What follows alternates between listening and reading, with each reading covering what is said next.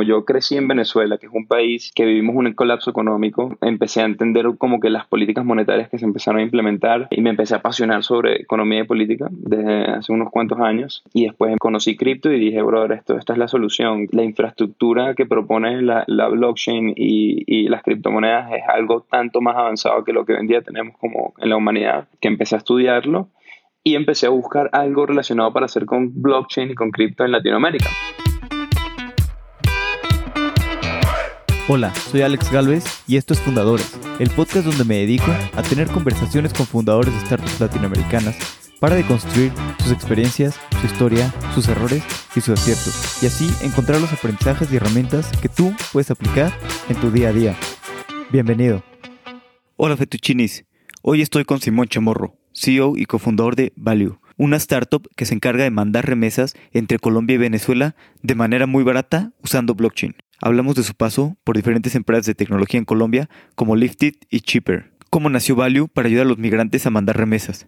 Su paso por YC y qué es lo que necesita para entrar en esa aceleradora. Muchas gracias a los que han llenado la encuesta para conocer la audiencia. Si no lo has hecho, ¿qué esperas? Para el siguiente episodio ya están los ganadores de los AirPods y los demás premios. Puedes encontrar la encuesta en las notas del episodio o en la página web. Disfruta esta entrevista con nada menos que Simón Chamorro.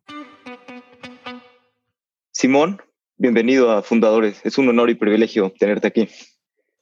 Gracias, Alex. Igualmente, un gusto estar contigo hoy. Tú estudiaste diseño industrial en Estados Unidos. Y luego, ¿cómo fue que acabaste pues, entrando a, trabajar en el mundo de, de, la tecnología? Bueno, estudié diseño industrial porque desde pequeño siempre me gustó mucho la matemática, la física y siempre tenía habilidades como para la parte creativa y de diseño. Y, pero cuando llegué a la universidad me di cuenta de que efectivamente la, la, la, carrera era mucho más artística de lo, que yo, de lo que yo pensaba. Casi me retiro de la universidad al, al tercer año, mi junior year, pero pues terminé decidiéndome graduar y para tener el título, que me, me, me, ha funcionado. Pero en el diseño industrial una de las cosas que yo más aprendí es que mmm, todo se puede hacer mejor. O sea, lo que te meten en la cabeza es que todo está diseñado mal por naturaleza, por defecto. Todas las cosas están mal hechas y que todo se puede hacer mejor. Entonces te abre mucho la mentalidad de crear, ¿no? Y de construir. Y después, como yo desde muy pequeño siempre tuve el tema del emprendimiento y el tema de business, me contrataron apenas terminé la universidad, me contrataron en una empresa de tecnología para diseñar servicios, porque en diseño industrial te enseñan una, una de las clases o una de las áreas es uh, Service Design y es justamente cómo puedes diseñar servicios y productos tecnológicos. Entonces me contratan en esta empresa de tecnología y rápidamente en la empresa de tecnología pues vieron mis otras habilidades, me pasaron a Business Development y empecé como que a agarrar mi propio camino dentro de las empresas de tecnología que tienen suficiente flexibilidad para las personas en pues probar diferentes cosas, ¿no? Y me apasioné muchísimo, ¿no? Qué interesante esto que mencionas de diseño. Cuando eres chico, bueno, a mí me pasa cuando eras chico que crees que las, las cosas están bien diseñadas y hasta que vas creciendo te vas dando cuenta de que no, que al revés, y justo lo que dices, todo está mal diseñado, o sea, más bien todo se puede diseñar mejor. Efectivamente, ¿no? Y, y, y cuando hablamos de diseño no nos referimos a, a productos, ¿no? ¿no? No nos referimos a, a color ni nada. Estructuralmente, eh, las experiencias, los procesos, las, las, las, infraestructuras de las cosas están mal diseñadas por defecto, ¿no? Y ese es el tipo de problemas que a mí me encanta solucionar, incluso desde el punto de vista organizacional. Una de las cosas que más me, me gusta en Value es diseñar la cultura y la organización de cómo la gente colabora dentro de la empresa y eso es un proceso de diseño para hacerlos más efectivos y más productivos. Pero nada, efectivamente esa mentalidad de diseño industrial la apliqué al, business y es algo que muy pocas personas tienen, este, me he dado cuenta y bueno, muy inspirado la verdad que de, de algunas personas que estudiaron diseño industrial, de hecho Steve Jobs tomó varias clases de diseño industrial, el fundador de Airbnb es diseño, diseñador industrial también y muchas personas que están que son CEOs y después de, de, aprender un poco más de esto, pues dije, efectivamente, o sea, esto es, una, esto es un gran path o una gran preparación para poder montar eh, empresas. Y nada, me, me, me, me, apasioné mucho sobre utilizar tecnología para solucionar problemas que importan, problemas a gran escala. Entonces, en, en Rocker Labs tuviste la oportunidad, además de trabajar pues, con muchas startups diferentes y ver las diferentes etapas, diferentes procesos. Pues, ¿qué, ¿qué, aprendizajes te dejó eh, esta etapa en, en Rocker Labs? Me dejó muchísimas aprendizajes desde el punto de vista como personal y desde el punto de vista profesional, personal me empecé a dar cuenta de muchas cosas que necesitaba mejorar, de cierta manera, de lo, de lo atrasado que yo estaba en comparación con mis compañeros y mis peers y la gente con la que me estaba rodeando. Rocker Labs eh, estaban súper conectados, tenían conexiones con Singularity University, con muchísima gente muy crack, con el CEO de Twitter, y siempre estábamos haciendo eventos, cosas donde conocíamos a gente de este tipo de nivel. Y, mm, y pues nada, eso, esa motivación personal de, ok, o sea, estoy muy atrasado y sí se pueden hacer las cosas, entonces vamos a step it up. Y desde el punto de vista profesional, hay, hay, dos cosas que me llevo mucho. La primera es que los founders de Rocker Labs me permitieron a mí, me dieron la flexibilidad de buscar dentro de la empresa lo que yo traía más valor y algo que no hacen muchas empresas y lo hicieron de una manera muy rápida y muy flexible. Y eso yo lo aplico en mi empresa. Yo lo aplico en Vale igual siempre estoy buscando ayudar a las personas ah, dentro de mi empresa a buscar el espacio donde agregan más valor si es que lo conseguimos y de una manera muy, muy, muy bien estructurada. Lo otro que pues aprendí en Rocker Labs, aparte de eso, es simplemente como las bases, ¿no? Las bases de qué es crear una empresa, cómo se crea un equipo de tecnología, en qué orden, cómo crear MVPs rapidísimos, como que Minimum Viable Products, eso, como mucha mentalidad de emprendimiento y hacer las cosas de una manera scrappy inicialmente y después como que ya crecer. Entonces muchas, diría como que street knowledge, mucho street knowledge de, de, de tech startups que, que lamentablemente pues en Latinoamérica todavía no tenemos. Y ese street knowledge pues cuando me mudé a Colombia, porque uno de los founders de Rocker Labs era colombiano, pues me sirvió mucho para las empresas en las que trabajé después, como Lifted, como Cheaper. ¿Y cómo fue que, bueno, cuando te mudaste a Colombia, por qué decidiste entrar a, a Lifted? Cuando me mudé a Colombia decidí entrar a Lifted porque me llamó Brian York, lo había conocido para un empleo de ventas y el CEO me llama y efectivamente me dice, mira, estoy buscando a alguien que haga ventas B2B, eh, que tenga experiencia en tech, que sepa pues de, de, productos tecnológicos, que pueda vender esto. Y mm, este, me ofreció acciones, eh, me presentó al equipo, me pareció una super idea en ese momento y pues entré a Lifted y aprendí bastante, aprendí bastante de Brian. Tengo obviamente muchas cosas como que muchas cosas negativas que pasaron en esa, en esa, durante ese proceso, pero de esas cosas también uno, uno aprende. Y por esa misma razón me, me decidí, me decidí ir de, de, la empresa. Decisiones que se tomaron dentro de Lifted que yo vi, o sea, yo estaba muy cercano a los founders de hecho, casi que como un founder, Lifted empieza en mi apartamento. De hecho, fue una de las primeras oficinas. Lo puse a su disposición. Salíamos a otro. O sea, yo era como casi que como un founder. Y se cometieron muchos errores desde el punto de vista de, de founders. Y mucho de esta cultura de fake it until you make it, ¿no? Que, que no es muy positiva que se utiliza mucho aquí en Latinoamérica y la verdad es que yo estoy ya muy en contra de esa cultura. Y, y, y, y, yo lo que hice fue tomar toda esa experiencia y ver todos esos errores que ellos cometieron y no cometerlos yo. Hay un tema ahí Oye, y vi que también eh, participaron en Shark Tank. ¿Qué tal, ¿Qué tal estuvo eso? ¿Qué tal fue la experiencia? Bueno, hasta ese punto me trataban como si fuese un founder, porque imagínate, o sea, fui a reemplazar a Brian en Shark Tank, este, porque Brian no hablaba español y, y la experiencia estuvo interesante. Y bueno, hablando claro, pues también te digo, eso es una vaina que no fue tan chévere tampoco. O sea, dijeron es puro show, editan el, el tema como para que salga de una manera. Este, nosotros fuimos más que nada para agarrar eh, exposure, porque nosotros no necesitábamos la inversión. Ya Brian, Brian es bueno para una vaina, es para levantar plata. Ese man sabe levantar plata bastante bien. Y la plata no la necesitamos, fuimos para que nos conociera el, el país. Y fue un show, es un show. Este, yo, no soy, yo no soy fan de los shows, este, pero bueno, fui para allá, agarré experiencia. Yo en ese momento estaba tratando de mejorar mi public speaking, mi, mi, mi, como que showmanship, toda esa vaina, y me sirvió. Entonces lo agarré como una experiencia de aprendizaje también. Claro, de todo se aprende. Claro. Y luego en tu paso por, por Chipper, que también es una, una gran empresa colombiana con, con mucho crecimiento, ¿cómo te fue? ¿Qué aprendiste aquí? Bueno, cuando, cuando me voy de, de Lifted, por suerte en Chipper me, me, llaman, de hecho en ese momento tenía varias ofertas y me decidí meter en Chipper por la, por la misión que tenían. Era una misión muy social y es raro porque en Lifted, de hecho la misión que tenían también era una misión muy social y siempre me he sentido como atraído a, este tipo de, de, empresas que solucionan con tecnología problemas que importan de verdad.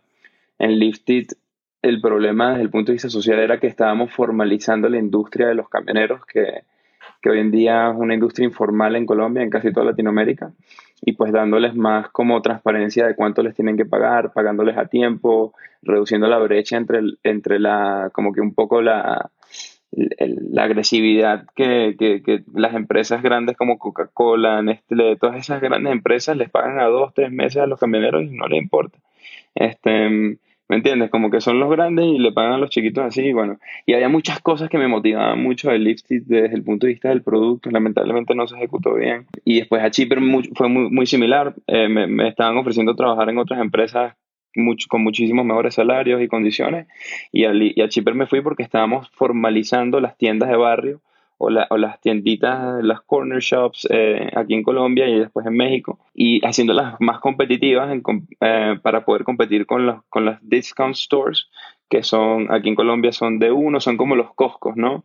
Locales, em, que, que, han llegado al país y han, le han pegado duro a, a, las tiendas de barrio. Entonces, pues nada, lo que queríamos era formalizar esa industria y agregar el volumen de compra que ellos tenían para poder comprar nosotros al por mayor por ellos y a un precio más económico y hacerlos a ellos más competitivos porque es un gran brick and mortar.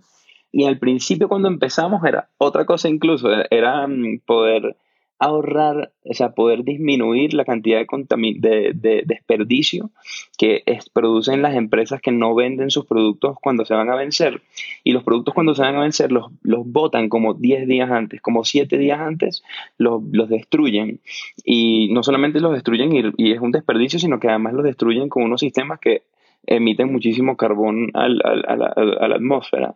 Entonces nosotros dijimos, pero estos productos hay mucha gente que los compra el, un día antes de que se vayan a dañar, entonces diseñamos todo un sistema que estábamos tratando de optimizar desde el punto de vista logístico para poder vender a esos productos que se vendan a un precio muy económico, que le ganen este ley, o sea, que no pierdan plata e incluso podían reducir sus impuestos al no desperdiciar. Eh, le ganábamos nosotros y le ganaba el, el, mismo, como que tendero de barrio. Y estamos creando como una red de gente que vendía en sus barrios, como el Uber de las ventas de comida así, una cosa toda loca. No funcionó porque era más difícil y, y, después dijimos, bueno, es mucho más fácil ir a las tiendas de barrio que ya están posicionadas en, los, en todos los barrios y hacer ese mismo proceso. Eh, pero nada, era un, era un, proyecto muy este, positivo desde el punto de vista social, desde el punto de vista ambiental.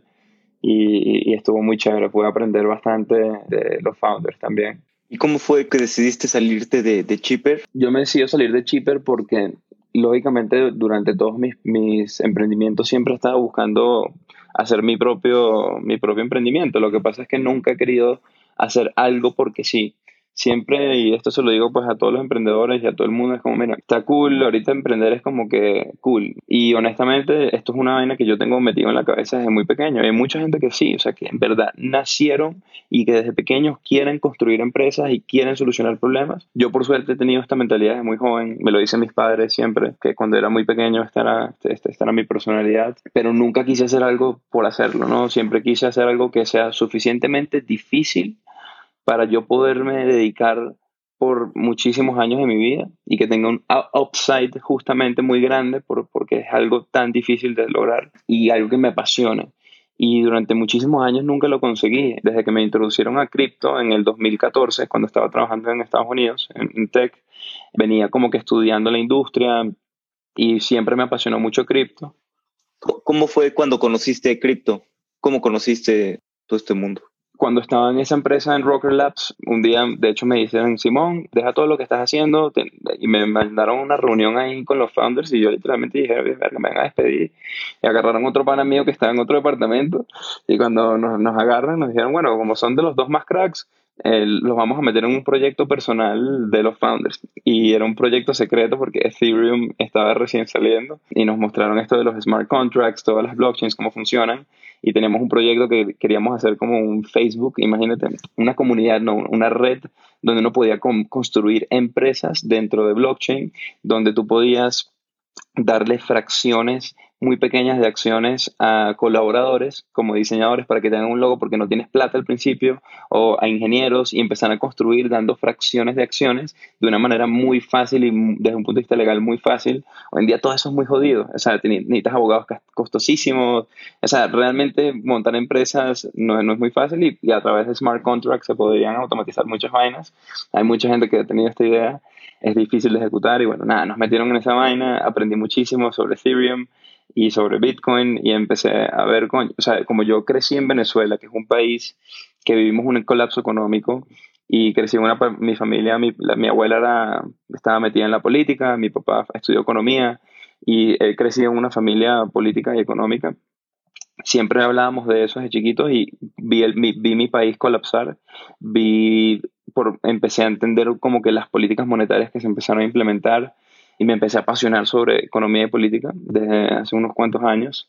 Y después empecé, conocí cripto y dije, brother, esto, esta es la solución, como realmente es, o sea, eh, la, la, infraestructura que propone la, la blockchain y, y, las criptomonedas es algo tanto más avanzado que lo que hoy en día tenemos como en la humanidad, que, que empecé a estudiarlo y empecé a buscar algo relacionado para hacer con blockchain y con cripto en Latinoamérica, porque en verdad eh, el caso de uso en Estados Unidos no es tan palpante. Es más como, bueno, si quieres competir con Coinbase y con este tipo de empresas, haces un exchange y bueno, es como que for the rich, for the rich people that want to have their crypto. Pero no, no, no es algo masivo a escala, ¿no? Y, yo, y en Latinoamérica, en, economías emergentes, sí se puede hacer algo masivo a escala, y específicamente en Venezuela, donde, donde falló la economía, donde falló la, moneda.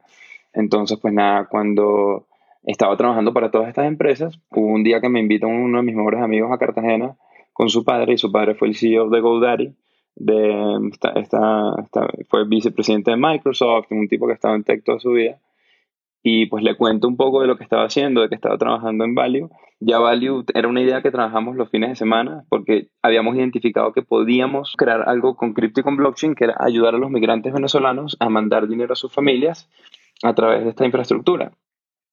Porque identificamos que en Venezuela nos íbamos a dolarizar.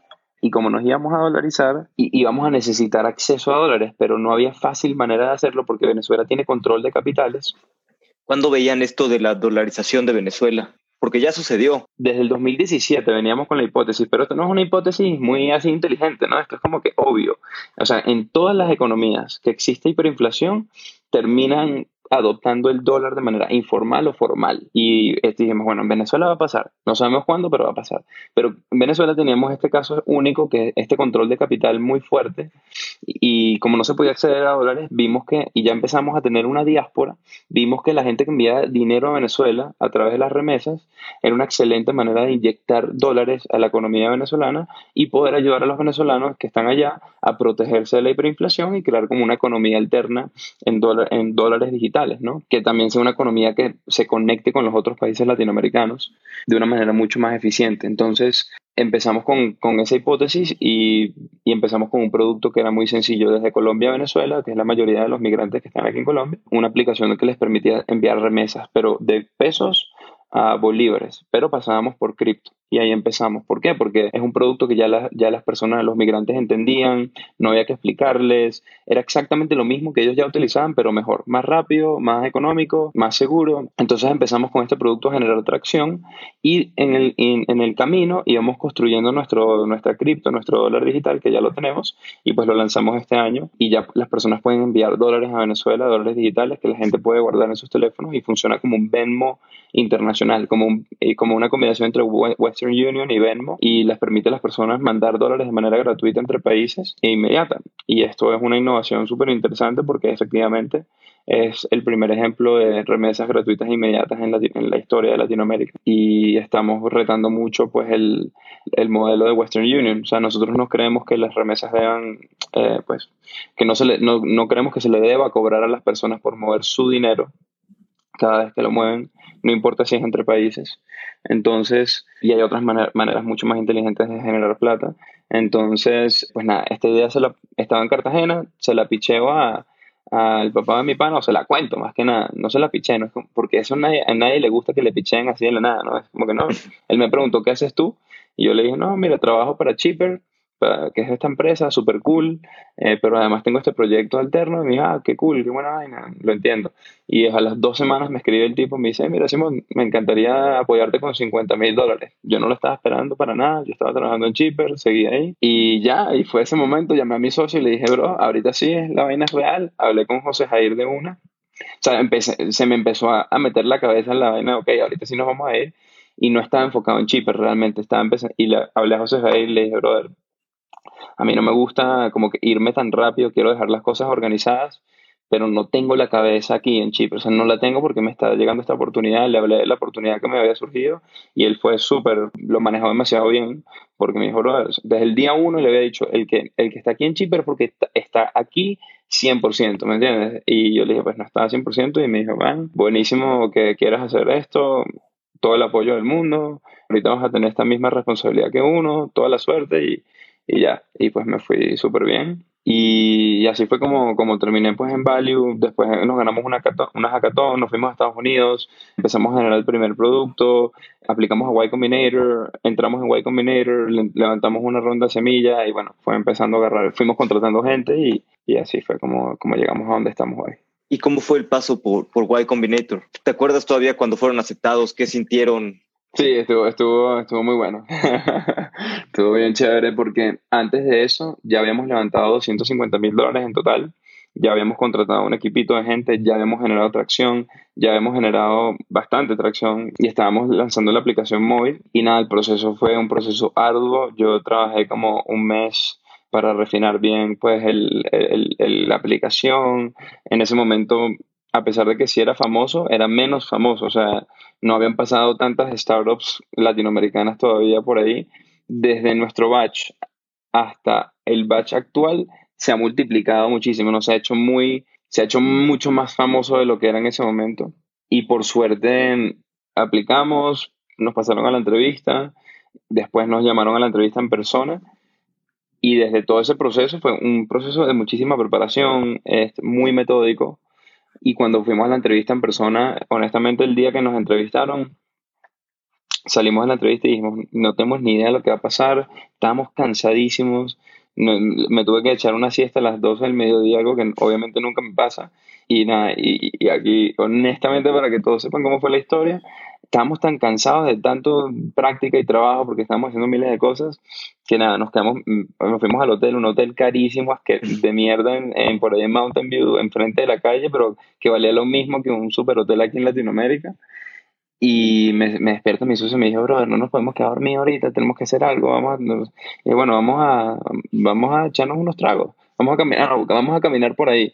Entonces cuando salimos a caminar vimos un lugar con unos tragos y dijimos, bueno, si, nos aceptan y estamos tomando, bueno, va a ser buenísimo. Y si no nos aceptan y estamos tomando, mejor. Este, entonces nos empezamos a caer a saque y nos tomamos un poco de saque y entramos. Y entonces en eso me llama un pan amigo que trabaja en Apple, que vivía por ahí me dijo, bro, vente a ver el partido de básquet, un partido de básquet. Y pues nada, llegando a la casa de este amigo mío, yo no tenía su número y le digo, hey, acabo de llegar. Entonces me llama un número desconocido, yo le digo, hey, honey, what's up? Y cuando, ya, cuando, cuando, le, cuando me llama ese número desconocido, no era mi pana, sino que eran los de YC. Y yo dije, hey, honey, what's up? No sé qué, estoy afuera. Me dice, hey, this is Simon. Mira, este, soy Aaron Harris de YC, no sé qué. Mira, quiero decir. Y en ese momento ya sabíamos que, que la llamada es porque no, nos aceptaron. Y bueno, tengo el video por ahí guardado, mi socio lo grabó. Estábamos así corriendo por la calle. llamaron a todas nuestras familias. O sea, todas nuestras familias nos llamaron. O sea, todavía se me paran los pelos de ese momento fue un momento muy como muy rico, ¿no? Este, de, como de reward, un, reward a todo el trabajo que se venía haciendo, ¿no? Y bueno, eso, fue un poco la historia. Claro, no, no, pues increíble, me imagino este, ser aceptado y todo. Y, y, después, ¿cómo fueron, pues ya el programa y todo? ¿Qué aprendizaje les dejó llevar todo el programa y ver tantas otras empresas ambiciosas trabajando a la vez? Bueno, siéndote muy directo, YC dependiendo mucho de la persona que eres o el tipo de emprendedor que eres, qué tanto has trabajado para otras startups, qué tanta experiencia tienes, es una cosa o es otra cosa. Yo creo que YC, ellos son muy inteligentes porque ellos, si te aceptan es porque saben que tú eres un buen emprendedor y que no te, no te tienen que enseñar casi nada. No, no es como esas, como, esas, como esas aceleradoras como Techstars o todo ese tipo de vainas que pierdes el tiempo porque te dan clases y que de SEO, de cómo hacer marketing, vainas que son muy sencillas de aprender, uno puede aprenderlas en Google, o ahí no te hace perder el tiempo. Ellos te dicen, brother, tú lo que tienes que aquí es trabajar como un animal para que cuando presentes en Demo Day tengas buena atracción y puedas levantar plata, porque te vamos a poner a tantos miles de inversionistas enfrente. Y el resto del tiempo es, te reúnes cada dos semanas con los partners, te dicen como que qué cositas tienes que estar pensando, qué cosas puedes estar cambiando, y el resto del tiempo es trabajar y, y trabajar heads down.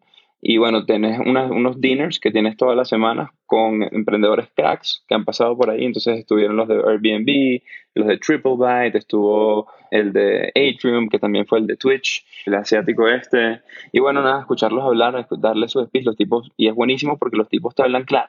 O sea, como que no te van a vender nada, te dicen, te, cuentan su historia y te cuentan la, lo feo que es la historia de emprender. Y emprender es, es una vaina bien jodida. O sea, este, realmente no, no, no, es, no, es, nada color de rosa y, y, eso es lo, lo, mejor que uno puede aprender o lo mejor que uno puede escuchar es escuchar a estos tipos que ya han pasado por las, las duras y las maduras de contarte su historia así one on one, es una vaina muy rica. Y ya, más allá de eso, YC lo que te da es Bookface, que tienes un software donde puedes, tienes deals, que te ayuda muchísimo, donde puedes escribir en un foro donde puedes aprender de todos los demás, puedes conectar con otras personas, puedes contratar empleados.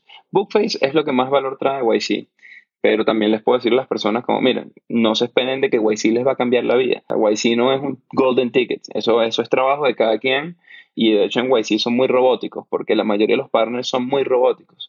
Todos repiten un poco lo mismo, entonces mucho de lo que tú te ves en internet, en YouTube, que, es lo que ellos dicen, es lo mismo que te van a decir en persona.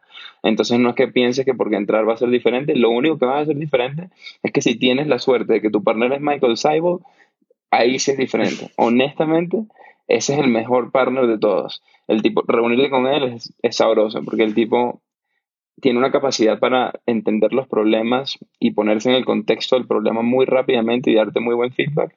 Muchos otros partners no tienen esa capacidad y son muy robóticos, entonces suena como un culto. Entonces, bueno, aquí hablando claro de un poco las cosas buenas y las cosas malas, ¿no?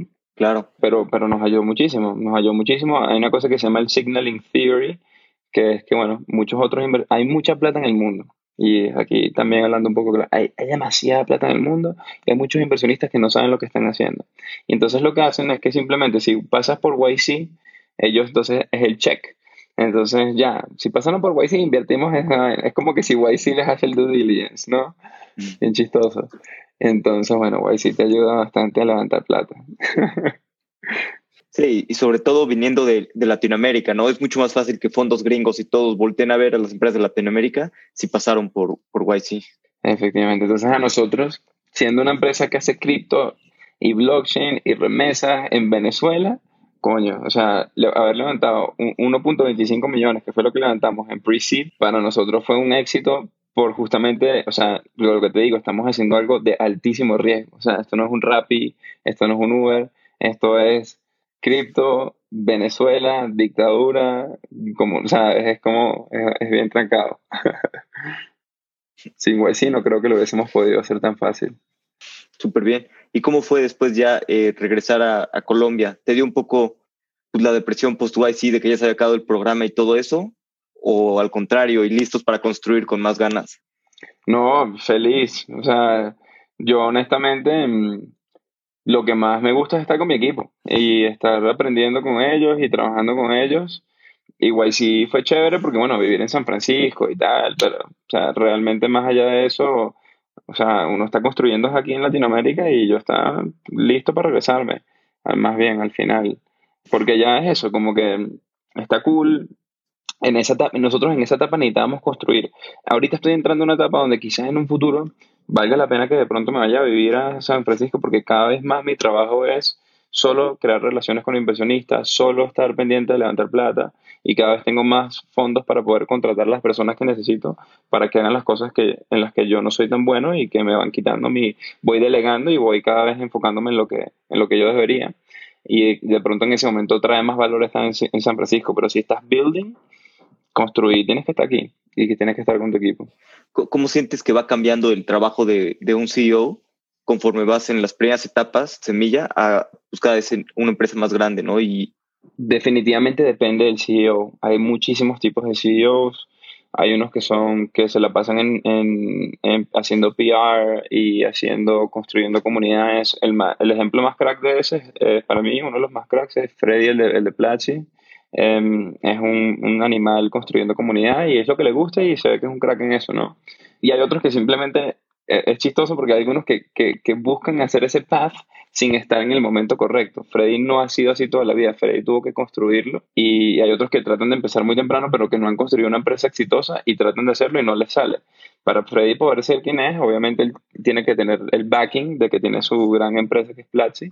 Entonces ese es un tipo de perfil. Hay otro tipo de perfiles que son menos PR y que trabajan más interno. Yo, yo me considero un perfil, yo tengo un balance entre yo, de hecho, dentro de Value, mis, mis labores son, hasta ahorita, manejar las finanzas, levantar inversión, que va un poco de la mano, pero de hecho la parte de las finanzas la voy a delegar para tener esa parte más operativa delegada y me voy a enfocar más en la parte de las relaciones, la inversión alocar capital, ¿no? O sea, lo que hace un CEO es capital allocation, que es el que pues toma call the shots. Y, en este caso voy a tener una persona financiera que me va a ayudar a mí con todas las proyecciones para en verdad empezar a entender diferentes escenarios, expansiones, market, market sizes, market share que vas cogiendo, este, inflaciones, una cantidad de cosas. O sea, crear buenas, buenas como que proyecciones y planes financieros que nos permitan empujar la empresa hacia hacia un revenue opportunity, este user opportunity interesante.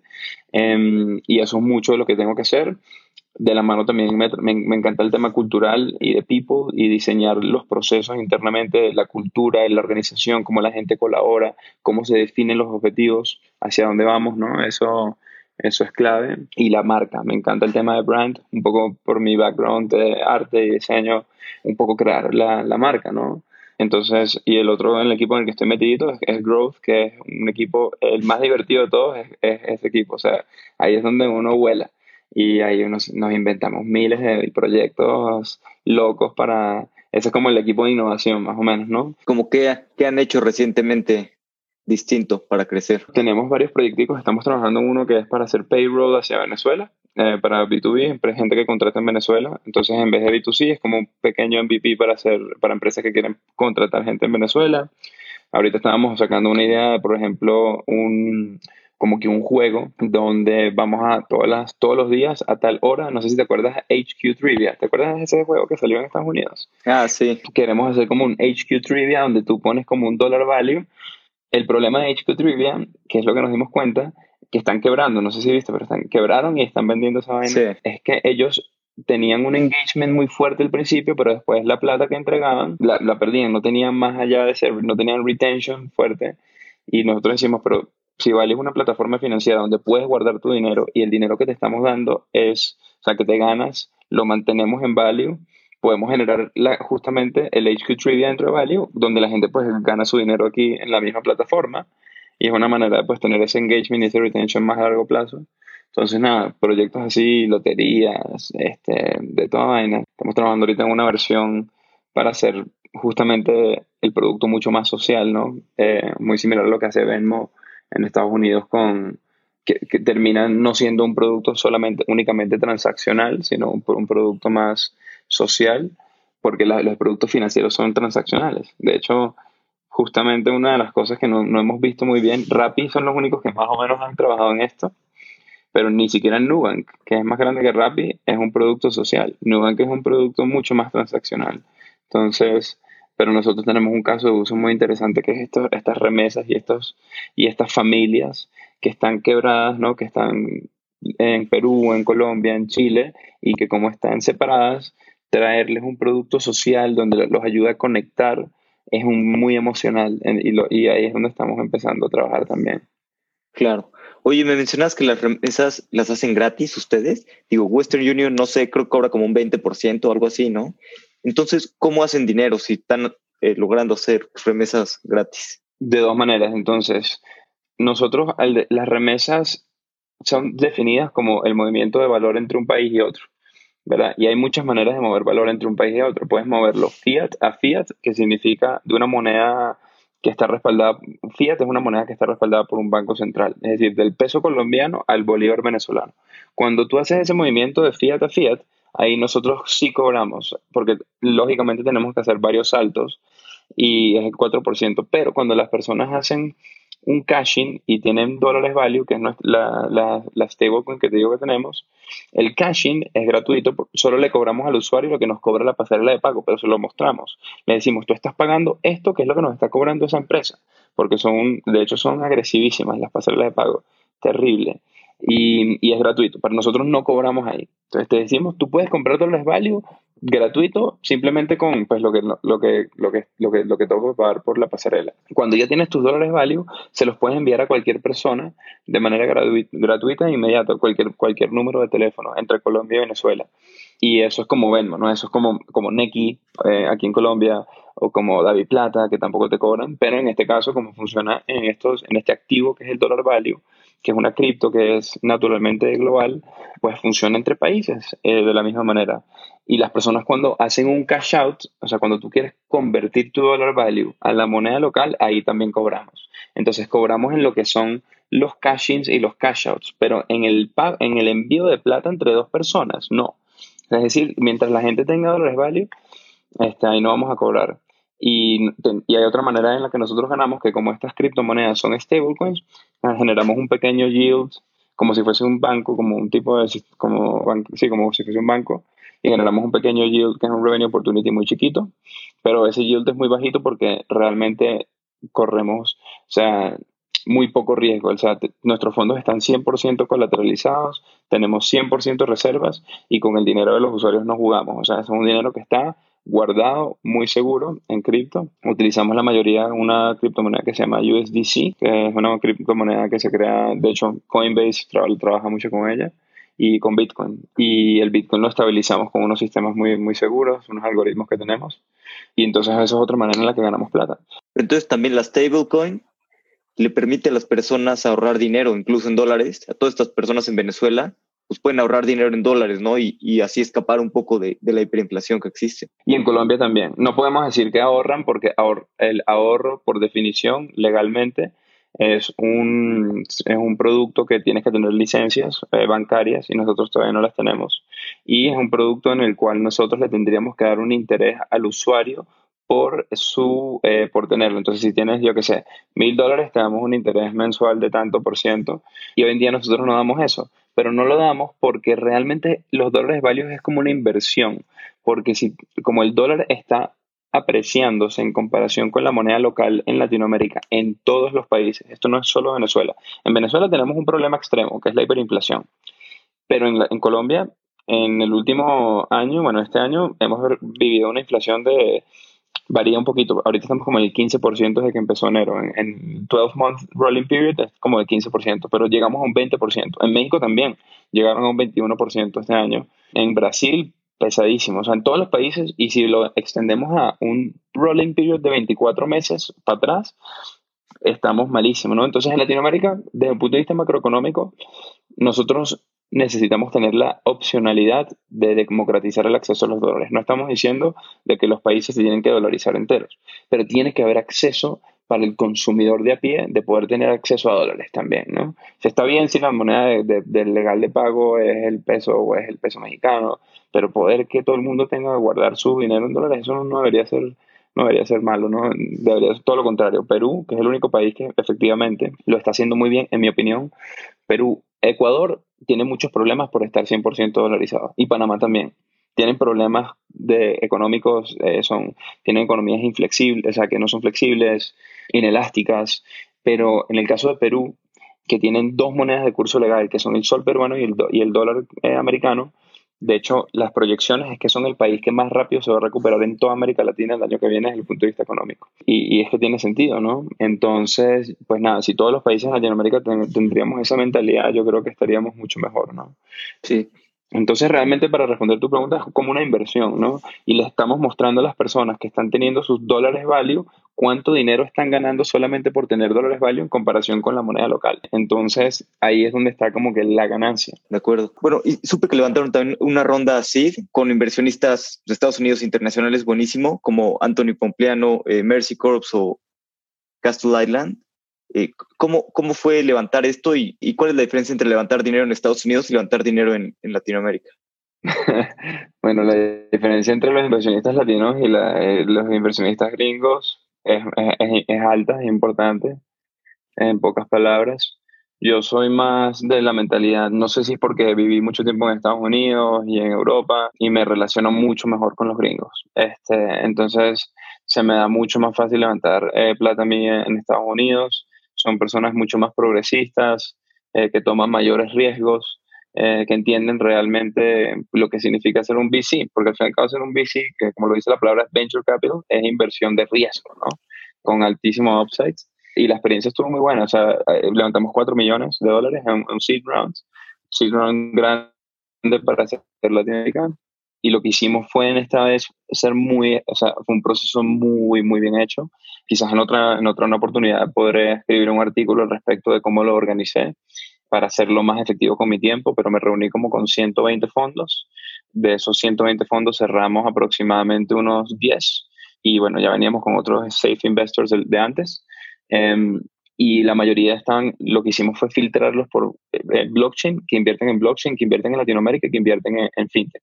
Y si dos de esas tres eran check, me reunía con ellos. Si no, si, no había, si nada más una era check, no me reunía. Este, porque me di cuenta de que explicarle blockchain y explicarle fintech y explicarle cripto a los inversionistas que no saben es un fastidio y nunca terminan nada. Y si explicarle Latinoamérica, uff, peor aún. Entonces, nada, hicimos un due diligence room, como le llamamos, que es como le llaman, algunos le llaman el, Data Room. En Data Room. Nosotros le llamamos el Due Diligence Room, donde pusimos un, una página de Notion, de hecho, muy bien organizada, donde poníamos cómo funciona el dollar value, ¿no? el tema de cómo se crea esta criptomoneda, todas esas partes técnicas. Em, y explicábamos ahí eh, Latin Market Data y Master Plan. Entonces explicábamos toda la data de Latinoamérica, los volúmenes, las remesas, el, el ambiente regulatorio en cada uno de los países. O sea, hicimos todo un trabajo documentado para decirle a los inversionistas, mira, toma tu, o sea, aquí está el diligence room, léelo para que no perdamos el tiempo cuando yo vaya a repetir exactamente lo mismo, para que me vas a venir a hacer preguntas que están en el deck, ¿no? Y es como, al fin y al cabo yo estoy invitando a estas personas a estar en mi empresa, ¿no? Y uno tiene que tener ese confidence y decir como, o sea, yo te estoy invitando a ti a mi empresa, léete el material que te estoy mandando y no vengas a hacerme preguntas estúpidas, ¿no? Como que, Vamos a hablar de en verdad de los problemas que tenemos que hablar, de las cosas difíciles que tenemos que solucionar a futuro, del plan a futuro y de la historia de, por qué esto es algo que yo voy a hacer sí o sí el, eh, por el, hasta que falle o nos vaya muy bien y contarles un poco como que todos esos insights de verdad. Entonces, con muchísima preparación, hacer proyecciones financieras súper claras. O sea, tiene que haber una preparación muy fuerte. O sea, lo que eso es lo más importante. la gente piensa que levantar plata es así. Yo me preparé dos meses más o menos preparando toda la documentación, preparando todas las cosas y después empecé el proceso de empezar a tener las reuniones, en el cual duré tres meses aproximadamente y, la acabamos de cerrar. Es un confidence game y porque te empiezan a decir que no, te empiezan a decir que no Andreessen, te empiezan a decir que no, este, no sé qué, y ahí va uno, ¿no? Y tienes que ir tumbándolos, pero hay un artículo muy bueno que se llama Lemons Ripen Early, de un tipo ahí, que habla de eso, ¿no? Como que al principio uno está tratando, al principio uno está perfeccionando el pitch, ¿no? Perfeccionando la historia, tiene que estar muy corta, tiene que ser muy concisa y tienes que mostrar pasión también, pasión por lo que estás haciendo y hablar con números. Este, y, y, y poder, y, eso es una de las cosas que más me gusta a mí, como llegar de una a decir, mira, vamos a hablar de los problemas que, o sea, vamos a hablar de las preguntas que ya yo sé que tú tienes que son en el caso de Value temas de cuál es el defensibility, cuál es, cómo vas a solucionar los pedos regulatorios. Vamos a hablar de, de, una de las cosas que ya yo sé que hay que hablar. No hablemos de, de, cuántos users tenemos porque está en el deck. Buenísimo. Pues la verdad es que un muy, muy buen porcentaje, ¿no? Si, si, cerraste 10 de 120, este, es un, un, buen número para, para una ronda de, de 4 millones. Sí, sí, la verdad que contento desde ese punto de vista. Y bueno, honestamente, Espero que la próxima ronda no tengamos 10, sino que sean dos o tres. Claro. Esto de levantar una ronda con 10, 20, y, hecho ahorita estamos terminando, uff, qué vaina tan, por eso es que existen los safe notes, Los safe notes es una vaina, seguro que la próxima voy a decir 5% discount on cap y así es como voy a levantar porque, verga, levantar rondas price es la vaina más fastidiosa, costosa del mundo, o sea, es un proceso de mierda. Sí. Eh, estoy aprendiendo muchísimo, pero es un proceso de mierda. Sí, es un proceso muy distinto al de Safe Notes. ¿Y qué sigue para Value? ¿Qué quieren lograr en los siguientes dos años? Bueno, para Value tenemos bastantes, bastantes cosas. Nosotros queremos ser una, como un Open Financial Platform, una plataforma abierta financiera, donde incluso podamos poner un botón de pago donde diga paga con value en e-commerce en a futuro, eh, que son, y, crear eh, y, traer, democratizar justamente el acceso a los dólares en, Latinoamérica a través de este sistema en cripto y en blockchain. Y desde el punto de vista del producto como tal, queremos convertirlo en un multi-currency account que es borderless, ¿no? Como Revolut, el mejor ejemplo de esto es Revolut en Europa, pero en el caso de Latinoamérica sería poder tener acceso a una cuenta que me permite tener pesos colombianos o pesos mexicanos, si así lo, deseo, o dólares americanos o dólares value, y tener la opcionalidad, ¿no? Nuestra, nuestra visión en value es proveerle prosperidad financiera a las personas para que todos puedan tener oportunidades. Esa es nuestra visión. Y hablamos de prosperidad financiera porque hoy en día efectivamente no tenemos prosperidad financiera. El sistema financiero actual excluye a muchísimas personas, no está, no está bien diseñado para, para, para, para incluir a todas las personas y vivimos en, en economías donde efectivamente importamos muchísimas cosas, pero todo se pone más costoso, viajar se pone más costoso, no, nos aumenta, no se aumentan los salarios a la misma velocidad y no vemos que estemos como que en una buena, en una buena situación. Entonces queremos, a través de, la, de, darle acceso a nuestra misión, que es lo que vamos a hacer para lograr la prosperidad financiera, es desbloquear el acceso a un dinero que sea simple, fuerte y global. Y dentro de eso podemos encasillar todo. Entonces, vamos a estar implementando nuestros propios sistemas de anti-money laundering con inteligencia artificial. Estamos creando nuestro propio producto de KYC, es decir, no utilizamos productos terceros como OnFido, Trora, aquí en Latinoamérica, que es muy conocido. O sea, estamos construyendo nuestros propios productos porque como nosotros somos los que tenemos esa data, eh, creemos que podemos generar muchísima más eh, productos mucho más específicos para nuestro caso de uso, para nuestro customer. Y a todo eso le estamos metiendo inteligencia artificial.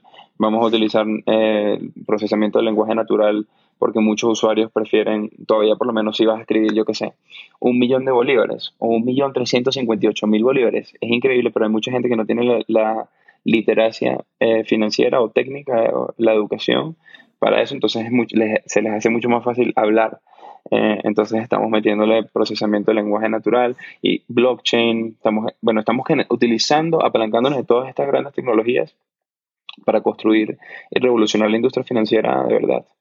Entonces eso es lo que se nos viene y, ojalá que podamos, en los próximos dos años vamos a estar en Perú, en Chile, probablemente en México también y expandir nuestros servicios a otros países latinoamericanos para conectar un poco más la región.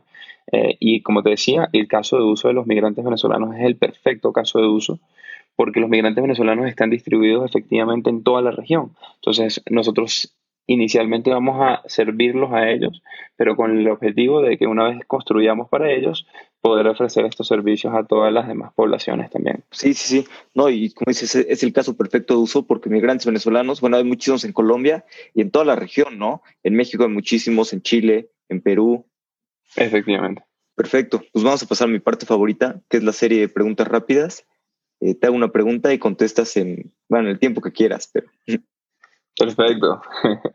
¿Cuál es el libro que más has recomendado? El libro que más he recomendado 100% se llama The Hard Thing About Hard Things de Ben Horowitz. Ese es el que más, me gusta. Buenísimo, muy, un buen, muy buen libro. Me parece un libro muy accionable. Yo no soy fan de los libros de business, o sea, como no es que no soy fan, sino que siento que el concepto que te quieren explicar lo puedes aprender en las primeras páginas. Y honestamente el hack que yo he conseguido es, si hay algún libro de business que les gusta, o que quieren escuchar o aprender, en YouTube hay muchísimos videos que los sintetizan o pueden buscar, la mayoría de los autores hacen podcasts y hacen vainas antes de sacar el libro. Si tú buscas en internet podcast del autor hablando sobre el libro, el concepto que, quieres, que quieren que expliquen el libro, te lo aprendes en media hora en vez de leerte un libro por un poco de tiempo. Porque así son los libros de business, o sea, la mayoría. en el caso del cambio de Hard Thing About Hard Things, en todos los párrafos hay mucha información diferente y muy accionable. Por eso es que me parece que es uno de los, que, de los pocos que vale la pena leer todos. De acuerdo. Sí, aparte sí es cierto eso, que muchos libros tienen mucha paja. Todos los de business. ¿Cuál es tu hack favorito para ahorrar tiempo o para ser más productivo? Mi hack favorito para ahorrar tiempo y ser más productivo. Hmm. Yo, yo, soy extremadamente organizado por naturaleza.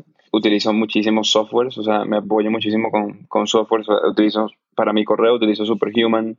Para, para que manejo de proyectos utilizamos Linear, que es una, una, herramienta que es como una sana, pero es para ingenieros, pero lo aplicamos en todo Value. Utilizamos Notion y documentamos todo muy bien.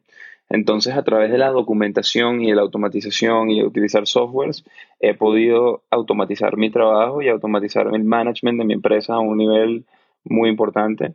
Definitivamente dormir bien, este, duermo siete horas por lo menos todos los días, hago ejercicio todos los días, eh, medito dos veces al día. Si no medito dos veces al día, no estoy en un buen estado mental y, y, y tener esta rutina muy, muy estructurada es lo único que me permite a mí ser efectivo y productivo. ¿Hay algo absurdo que te encante hacer? Bueno, no sé si esto es absurdo, pero mm, honestamente lo que me gusta hacer cuando no estoy trabajando es verme con mis amigos, que la mayoría de ellos son emprendedores y CEOs y founders y tal, y caernos a vinos y hablar y filosofar hasta las 5 de la mañana y filosofar. O sea, literalmente lo que hacemos es hablar de temas así muy profundos y eso es medio bizarro. O sea, mucha gente que, no sé, que en su tiempo libre es, o prefiere salir a rumbear, o sea, pero nuestras noches con mis panas son, son temas muy, muy profundos y eso es lo que más me gusta, me gustan esas conversaciones. Yo creo que eso es un poco anormal. ¿Qué creencia o hábito has cambiado en los últimos cinco años que ha mejorado drásticamente tu vida? yo creo que el hábito que más ha cambiado mi vida definitivamente es hacer ejercicio, que creo que es lo que más me pone en un buen estado mental y, muy constante con eso. La creencia que más me ha cambiado es, más allá que una creencia, yo creo que es un set de creencias, ¿no? Es simplemente entender que mm, solo tenemos una vida y que al fin y al cabo toca hacer algo importante y que tocan y que pues uno se puede morir mañana y no sabe lo que, lo que va a pasar. Y bueno, hacer algo meaningful, ¿no? Hacer algo que realmente sea, sea de impacto y, y, un poco como que desde un punto de vista muy poco egocéntrico, como que hacer algo que sea más grande eh, que uno mismo, ¿no? Y estar rodeado de gente inteligente, rodeado de gente que... Porque también la vida es uno y uno no tiene tiempo para estar rodeado de gente que no le traiga valor. Entonces, ese fue eso fue un hábito que de pronto te diría, me, me, empecé a separar mucho de gente que sentía que no me traía valor en mi vida. Y eso me costó mucho. Fue un proceso que me costó mucho y hoy en día solo me rodeo de gente que, que me trae valor. Sí, es importante ver. Tenemos muy, muy, poco tiempo en esta tierra y aprovecharlo haciendo eh, algo meaningful. ¿Hay alguna opinión que tengas que poca gente comparta o algo que creas que es verdad y la mayoría de la gente piense distinto? Te diría que mm, es muy complejo porque mm, yo creo que justamente lo que es un fundador, ¿no? Al fin y al cabo de una empresa, es una de las cosas que, definitivamente te, te ponen como, piensas de una manera diferente ya, por naturaleza. Pero ya como que agrupar ese, o sea, no, no, no quiero des, desmotivar la pregunta, porque, pero creo que mm, la, la mayoría de las personas, para mí sería muy difícil saber decirte qué es lo que la mayoría de las personas piensan diferente a mí, porque todo el mundo, me he dado cuenta también que todo el mundo piensa de manera diferente y me he dado cuenta también en la vida que las primeras impresiones no sirven para nada, ¿no? Las primeras impresiones realmente no sirven para nada. He conocido gente que al principio decía que son más pedantes, que nada que ver, y después las conozco bien y gente increíble. Entonces, sería muy difícil para mí decirlo, pero creo que, creo que nuevamente es un poco eso, ¿no? Es simplemente tener una altísima pasión y una altísima creencia sobre algo, ¿no? Que es lo que tienen los emprendedores y creérsela. ¿Hay algún momento que haya sido central, algún evento en tu, en tu formación y en lo que quieres lograr hoy en día? En mi formación, pues sí, de chiquito tuve, tuve un, como que un aha moment, así, cuando estaba en el colegio. Yo fui, jugué fútbol profesionalmente en España y como jugué fútbol profesionalmente en España, mis padres tenían que elegir si yo iba a, un colegio catalán o un colegio eh, que me enseñaban en español del equipo para el que trabajaba, para el que, para, el que jugaba. y, mis padres eligieron el, el, colegio catalán muy, muy mal elegido, o sea, muy mala elección de mis padres, porque pues nada, el, colegio no me enseñaba catalán y yo me sentaba en las clases y, y nada, no, no, me decían nada y, me empezaron a enseñar catalán como el sexto mes, perdí todo mi año y perdí como eso, como un año, en uno de los años los perdí en España y cuando regreso a Venezuela, el Ministerio de Educación y el Ministerio de Deportes me dejaron cursar dos años en uno para no perder el año en España porque se dieron cuenta de que eso, ¿sabes? Como que eso pasó y como era un deportista nacional y lo que sea. Y en ese reto de cursar dos años en uno en mi colegio, que mi colegio eh, académicamente es el mejor colegio o de los dos o tres mejores colegios de Venezuela, fue, fue súper difícil porque tenía que cursar mi clase normal y una vez al mes un examen de toda la materia del año pasado. Entonces me tuvieron que meter profesores eh, como que después, después de clases, o sea, trabajar todos los días estudiando hasta muy, muy tarde. Y, esto, y tuve un profesor que me enseñó cómo yo aprendía, cuál era mi manera de aprender, ¿no? Y, me empezó a, a, decir como que, mira, bro, tú en verdad eres full inteligente, tú, sabes, como que este, este, esto es lo que tienes que practicar y efectivamente la persona que quedó número uno en todas las universidades más buenas de Venezuela y que era la persona más inteligente de mi clase, eh, un día que simplemente nos llegaron con un examen de universidad, como un, un ejercicio de universidad em, con el profesor de matemáticas y fue como sorpresa y nos dijo, bueno, que lo solucione más rápido, no sé qué. Y se lo, solucioné más rápido, un ejercicio que nada más lo podemos solucionar dos personas en la clase. Y me di cuenta que efectivamente que a través del el esfuerzo, si yo trabajaba más, o sea, yo quizás no era el más naturalmente dado, pero si yo trabajaba más y si yo hacía más esfuerzo, podía ser igual o mejor que los más cracks. Y eso fue un cambio mental que, que se me dio muy chiquito y eso es, una, eso simplemente mi, mi disciplina, es disciplina. Eh, es tener, y eso también me lo dio el deporte, ¿no? Em, por suerte, ¿no? Haber estado mucho en el deporte de chiquito y, y creo que esa, esa es la cosa que más me ha ayudado a mí a ser quien soy, eh, la disciplina y creérmela, ¿no? ¿Qué consejo le darías a un emprendedor que, que está empezando, que está buscando emprender? Pues el consejo que siempre le doy a todo el mundo, una persona que está buscando emprender, es como mejor no emprender a menos de que en verdad le apasione algo, porque si no te apasiona realmente, en el camino te vas a, te vas a, fastidiar. Eh, buscar un buen eh, co-founder, la mayoría de las empresas quiebran porque los co-founders se, se, se pelean.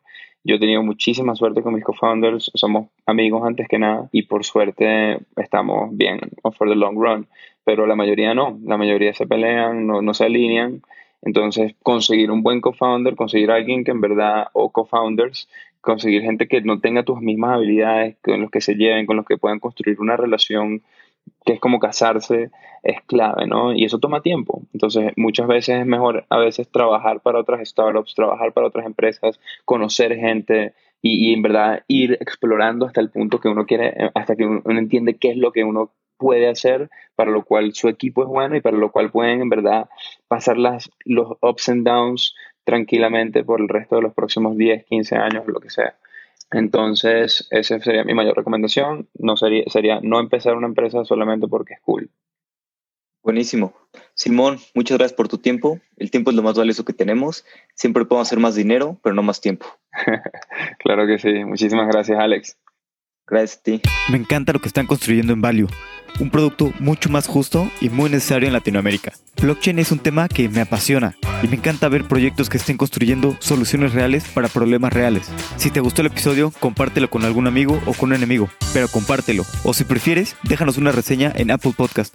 Eso siempre nos ayuda a seguir creciendo y por lo tanto seguir trayendo buenos invitados y síguenos en nuestras redes sociales para enterarte de los próximos invitados. Recuerda llenar la encuesta, ya que para el siguiente episodio ya van a estar los ganadores de la rifa del aniversario.